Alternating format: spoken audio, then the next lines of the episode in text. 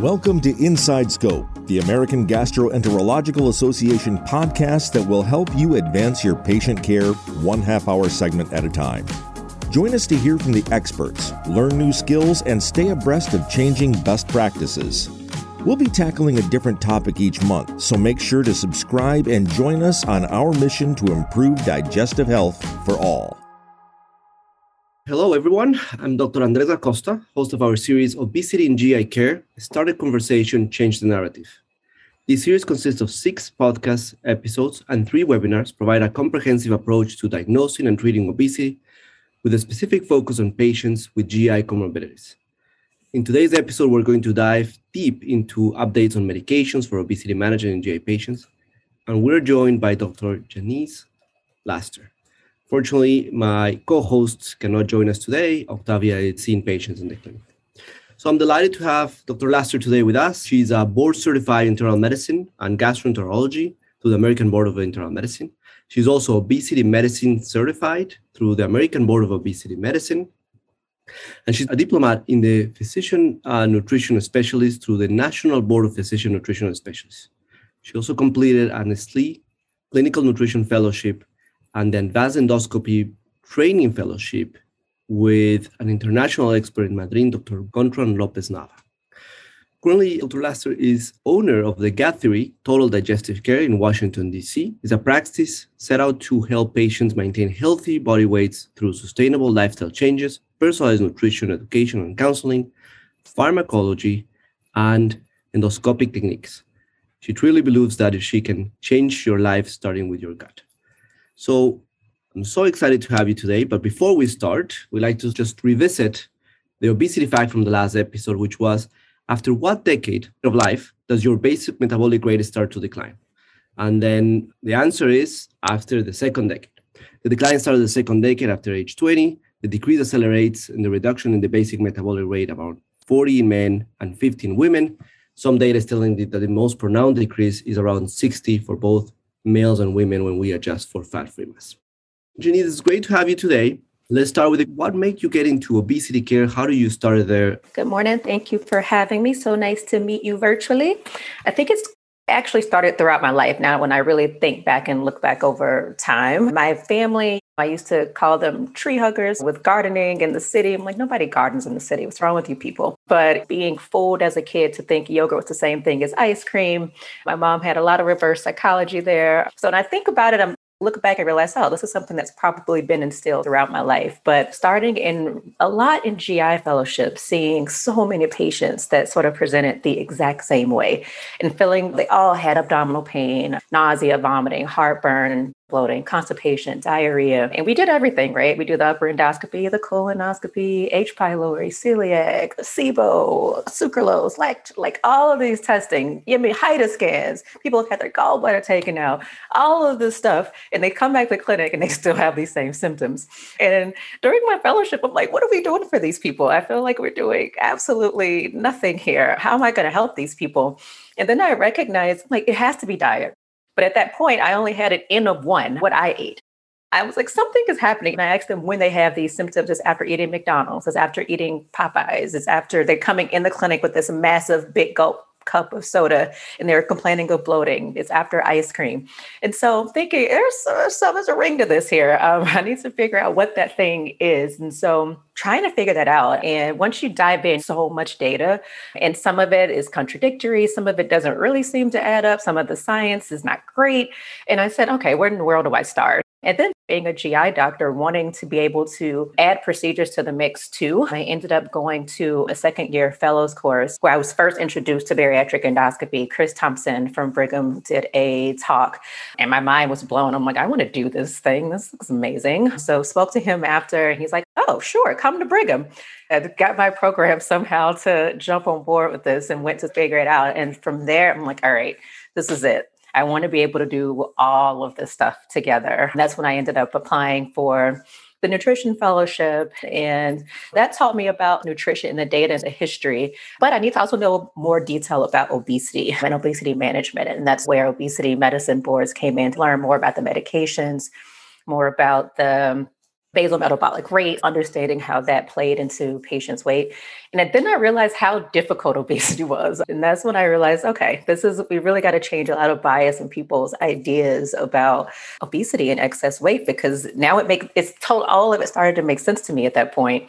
I wanted to be able to do the entire spectrum. I wanted to be able to not only understand the nutrition piece and not have to have a GI dietitian necessarily, but also be able to understand as well, to be able to counsel patients and also be able to add that medication piece and that procedural piece. So everything except surgery, I wanted to be able to do. That's how I got here. That's fascinating. It's a lovely story that many of us have walked, but I think more gastroenterologists should do. So, at what point during your career you decided to do a little bit more than endoscopy? I need to do nutrition. I need to do also, you know, become an ABOM obesity certified and embrace all the other tools not just endoscopy. Many of us are just doing endoscopy. Some other of us are doing everything. And what was your point that you said, I'm going to do a little bit more comprehensive? Yeah. I realized that so many of these patients had so many preventable metabolic diseases and so many preventable symptoms the hypertension, diabetes, high cholesterol, fatty liver disease. Seeing so many patients, especially training at a transplant center, seeing so many patients needing liver transplants, starting from fatty liver, and families being devastated when you have a little old lady that's coming in in the family, you tell them this person does they have cirrhosis, and the family is in shock and yell at you and say she doesn't drink, and you have to explain to them what fatty liver is. And so it's a devastating sort of disease process. Seeing patients have multiple knee replacement and hip replacement, all these other things, and all of this chronic pain and seeing that you know we, it doesn't have to be this way most of this stuff is actually preventable it is it's still a lot of procedures, it's a lot of inpatients, research, all those other things, but not a lot of time that's allotted to be able to spend the necessary time to help these patients and to undo the 40, 50 years of habits they've created. And in private practice, it was okay, go do, you know, 25 colonoscopies today, and you need to see 30 patients throughout the day. You don't have an hour to spend with people, you have 15 minutes to spend with people. And I realized that just wasn't enough for me. It wasn't enough time to be able to talk to patients with these chronic symptoms and be able to get them to understand it because a lot of it was getting patients to buy in. I think they are re- they all have these terrible symptoms and they think that they've gone to 17 GI doctors. I've had so many people that are like, oh, your number's 18. I'm like, oh, great. Um, so now I have to co- overcome all the things you've heard before. And they're like, by that time, they built this armor of doctors are bad people. Nobody listens to me. They think it's in my head. I told them I'm not eating this much. Why can't I lose weight? And so it's me just trying to disarm, have the time to disarm them in the first place to say, no, I hear you. I completely hear you. And let's figure out what your basal metabolic rate is because this is chronic. This is relapsing. This is a multifactorial sort of disease process. And it's actually a disease. And it's not your fault. Let's take the blame away. And so you can see people's sort of shoulders relax. And I'm like, no, I believe you. Not your fault. And they're like, wait, what? I was ready to fight. They come in ready mm-hmm. to, to, to get you. But I knew you needed that time to be able to break through, to make people feel comfortable, to be able to explain to them all of those things throughout their lives, all those epigenetic factors, all those things that sort of contributed where they are. And it not just you should just exercise more and eat less. I mean, I'll have patients that are literally starving themselves by the time I see them and doing two to three times a day workouts and they see me and I'm like, no, you have to eat a little bit more. We're going to change what you eat, but you actually have to eat. And they are always shocked when they say, how am I eating more? How somehow losing weight? Seeing so many patients and seeing the mentality that as we get older, you're just supposed to be on medications. I'll have diabetes. No, I'm like, it doesn't have to be that way. And so I try to share that data with patients. You don't want a life that is like consistent with nothing but doctor's appointments and sitting all day and being in chronic pain. And I try to get people to just wrap their brains around that. I'm sure we can dive into nutrition a lot, and, and probably you're doing a lot of it, but we want to get your thoughts on medications. And I agree that not everyone should be on meds and not, but tell me in big picture, how do you see the role as a gastroenterologist for using of anti-obesity medications in your practice as well as in everyone else's practice of GI as well as for the obesity care?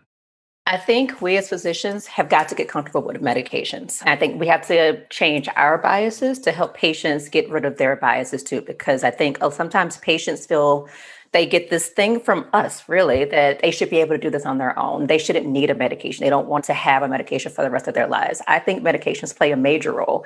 And as I explain it to patients, if you came in with a hemoglobin A1C of 10, it's a no-brainer. You get on, you're, you're going to start on medication. If you go to the emergency room with a blood pressure of 180 over 100, you're going to be on blood pressure medicine. So what is the difference if you're having a BMI of 48?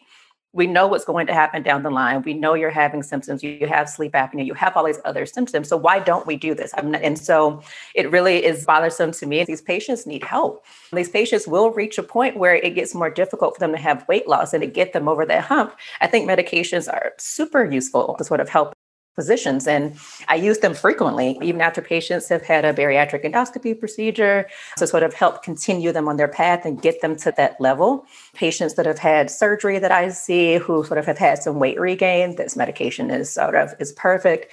And I explain it to my patients is obesity is a chronic disease. That is a definition. It is a chronic disease. And so it's something that we're always going to be monitoring. And I think medications should be used more. I think insurance companies have to jump on board too to cover them. That's another sort of problem because they're so expensive. And we're like always playing around with trying to find sneaky ways to, to get them for patients and coupons and reps and all of this other stuff. But I think they're incredible and they're life saving for people. I've had patients that feel so much better and feel so much more in control. And it builds confidence, it builds that psychological piece. So they, they feel like they can keep going. Those are things that they're all important and they're yeah. excited when they go back and they're able to get off of blood pressure medicine. Yeah. So I love them. So you have touched so many important topics of medications, but I would love to hear your thoughts on how you transition from someone who is in a diet who has plateaued and try to then convert them or start a new tool such as a medication or a device. In this case, let's talk about medications, but I would love when you if you can deep a little bit more into and explain a little bit more what you mean by that set point, what kind of examples you use to explain to the patients. And I'll be happy to then provide those references attached to this podcast for our, our listeners. Perfect.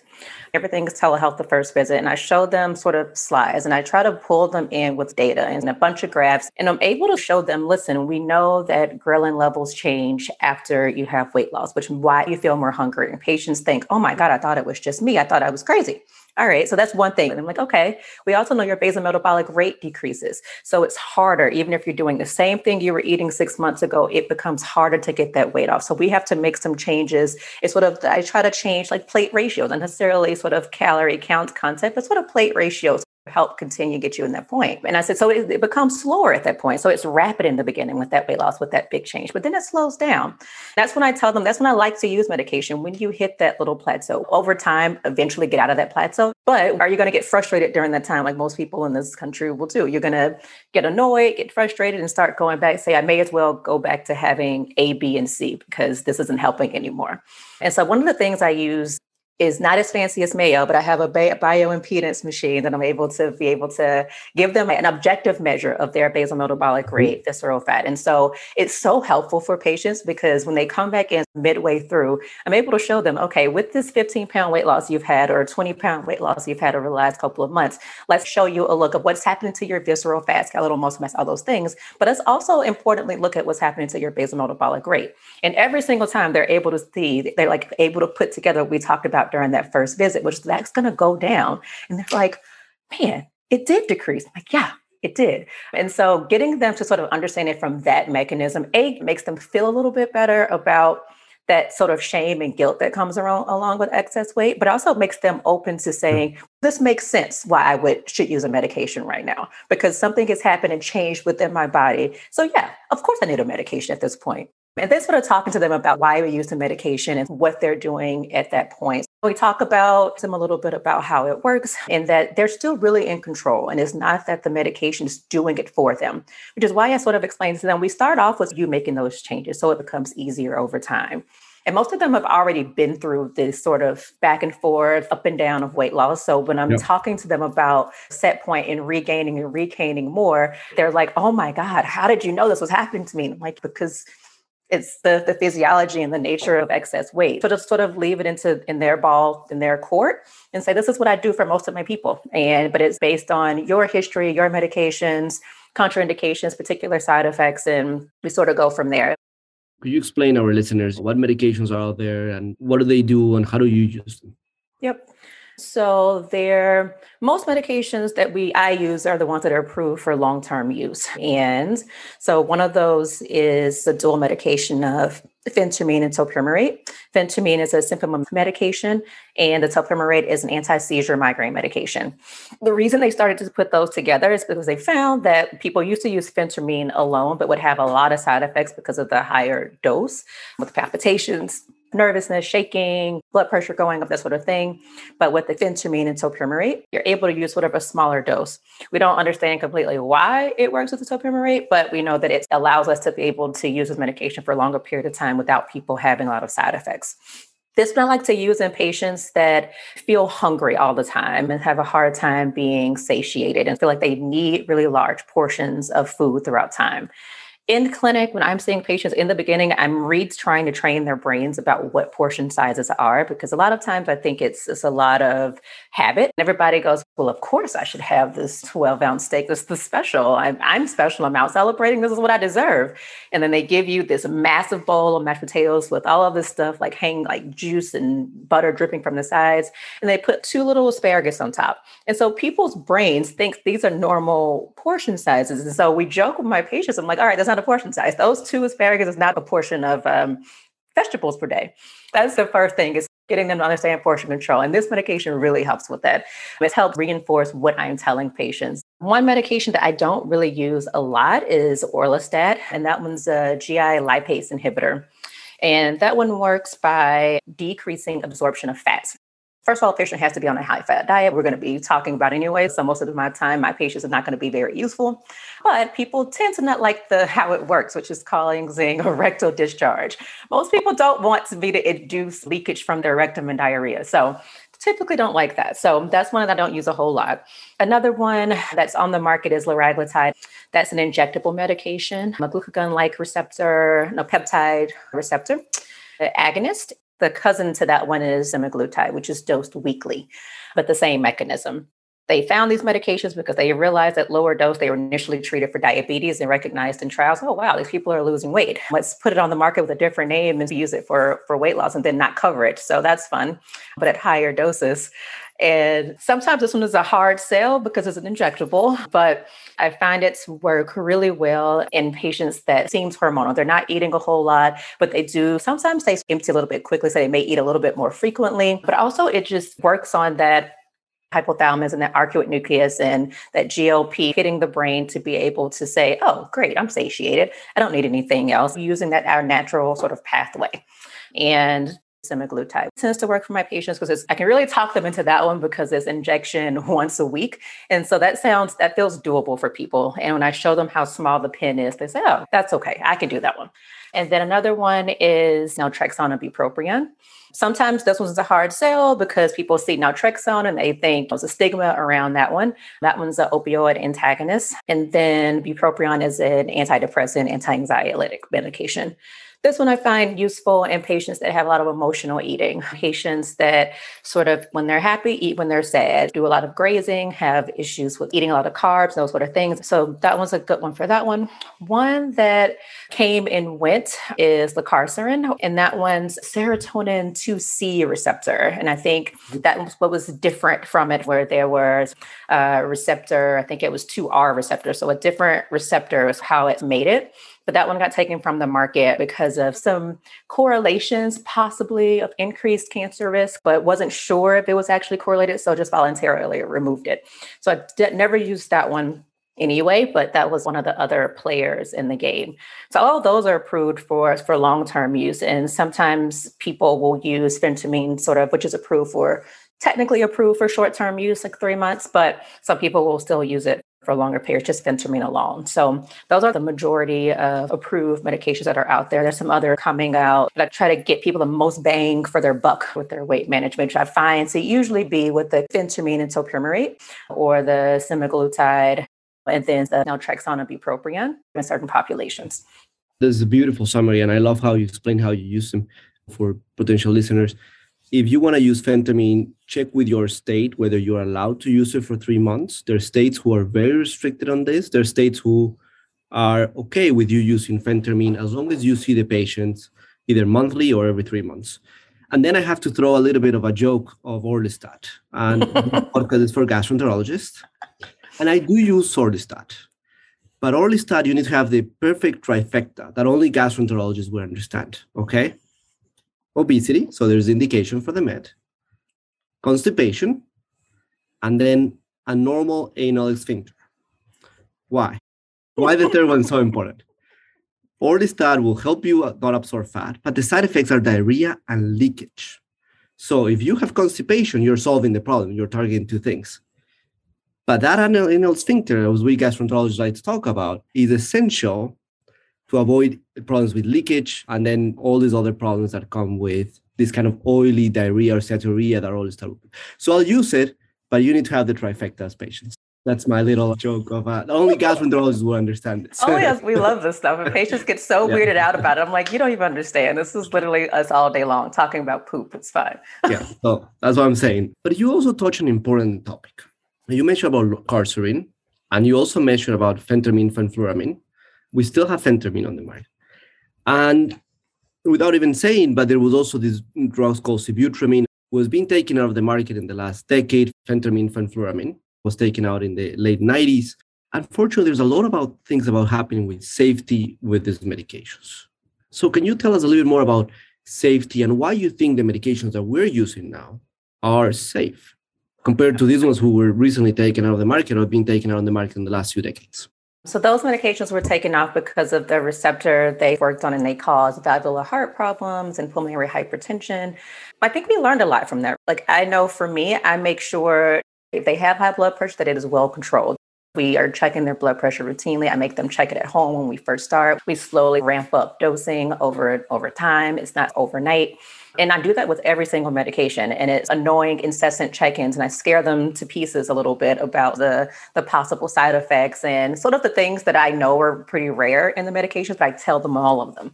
And we talk about the ones that are most common, but then I say, you know, these are important. So if you have any of these things, I want a portal message, I want a text, I want something to say any about these things. So that way, I think we're more in tune with paying closer attention to slight changes I had a patient on naltrexone and bupropion that said that she had a vision change in my brain because she knew that I wanted to know every single thing. And so, did it sound like acute glaucoma? Of course not. But that's initially I said, stop it right now. Let's make sure. Let's see what's going to happen to what to these symptoms. Let's figure out what else was going on. And these are things that I think that we have become smarter about the contraindications, the black box warnings. Like for example, if somebody has family history of MEN2 syndrome or any of those things, or pancreatitis or cholecystitis that is still has their gallbladder. These are things that I talk about in detail. And when I tell patients, these are not things that we take without risk. And so making sure you talk about those risks in detail, talk about family history, talk about how they feel. A lot of detail about if you drink, if you're a coffee drinker, I don't want you to drink coffee the first week that you're on phentermine and topiramate if you're already on, if you already have issues with seizure disorders or issues with alcohol, or if you're on a narcotic, then we're not going to do the naltrexone bupropion medication. So these are things that I think we've been taught to be judicious in who we use these medications in.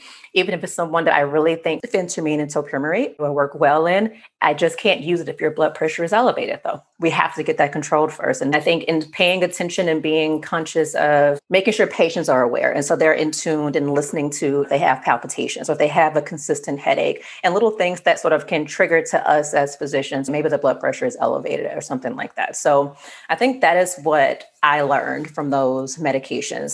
Data and time will 12. These medications were what approved in what 20 like most of them after 2010 or so and we're still early in the game for them for the medications and maybe other things that will come up. But I, I, like to believe that with having labs beforehand having sort of making sure we know what those vitals are having patients be very aware having that consistent follow-up. Like you said people i don't do multiple refills because i'm going to make sure you're coming back so i can know exactly what's happening i'm going to force you to answer these questions about stools about weight about how much you're eating and finding that sort of perfect balance. Because some patients will, we, once we get to a higher dose, patients will say, Oh, no, I love it. I'm not eating at all. I'm like, No, that's not the goal to not eat at all. We need to come back down in the dose. Then we got to find that happy medium. Where you're still eating throughout the day and you're having some signal to eat. So I think follow up is super, super important. And I impress that upon my patients, those membership program of to get them to understand accountability, follow up, very important to make sure they don't have any symptoms, side effects, and so I can know when the plateaus are happening if the medication is working. Because I tell them my blood pressure medication, I know if that's working. You take the medication, I check your blood pressure, it's lower. With weight loss medications, what do we do? I have to you have to see you. I have to make sure that you're not having side effects, but within 12 weeks that you're lost at least 5% of your total body weight. If not, it's time to say, okay, this one doesn't work. Let's try something else.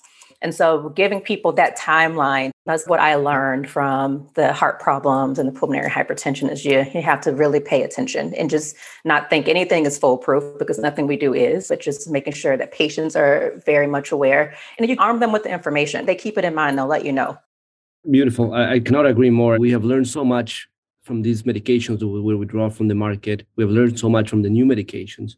And I think it's important to give kudos to the FDA because now these medications are just not approved first for short term. The FDA hasn't understand that obesity is a chronic disease and medications, as well as most of the devices, should be for long term. And second, we're not talking about small studies anymore. We're talking about multiple studies with two, 3,000 patients that have followed these patients sometimes even for a couple of years. And then now the FDA is endorsing a post-marketing watch of these medications. So we keep learning about them. I love what you said, Dr. Laster. We have to be vigilant and make sure that the, our patients, as with any other medication, are well taken care and not having side effects. Lovely. There's good medications. You're telling us how you use it. You're telling us how to look for safety, adverse events, and so on. What is a patient expecting from weight loss? What are you seeing on your clinic? We, we know the trials people can go and read them. But in your experience, what are you seeing on, on your clinic, on your outcomes, on your patients within a multidisciplinary program such as yours? That's a good question. I'd show patients the data and give them an idea of what to expect. And mine correlates with what we see in the trials that I get typically greater weight loss with semaglutide. And then phentermine and topiramate and naltrexone and bupropion is probably the least amount.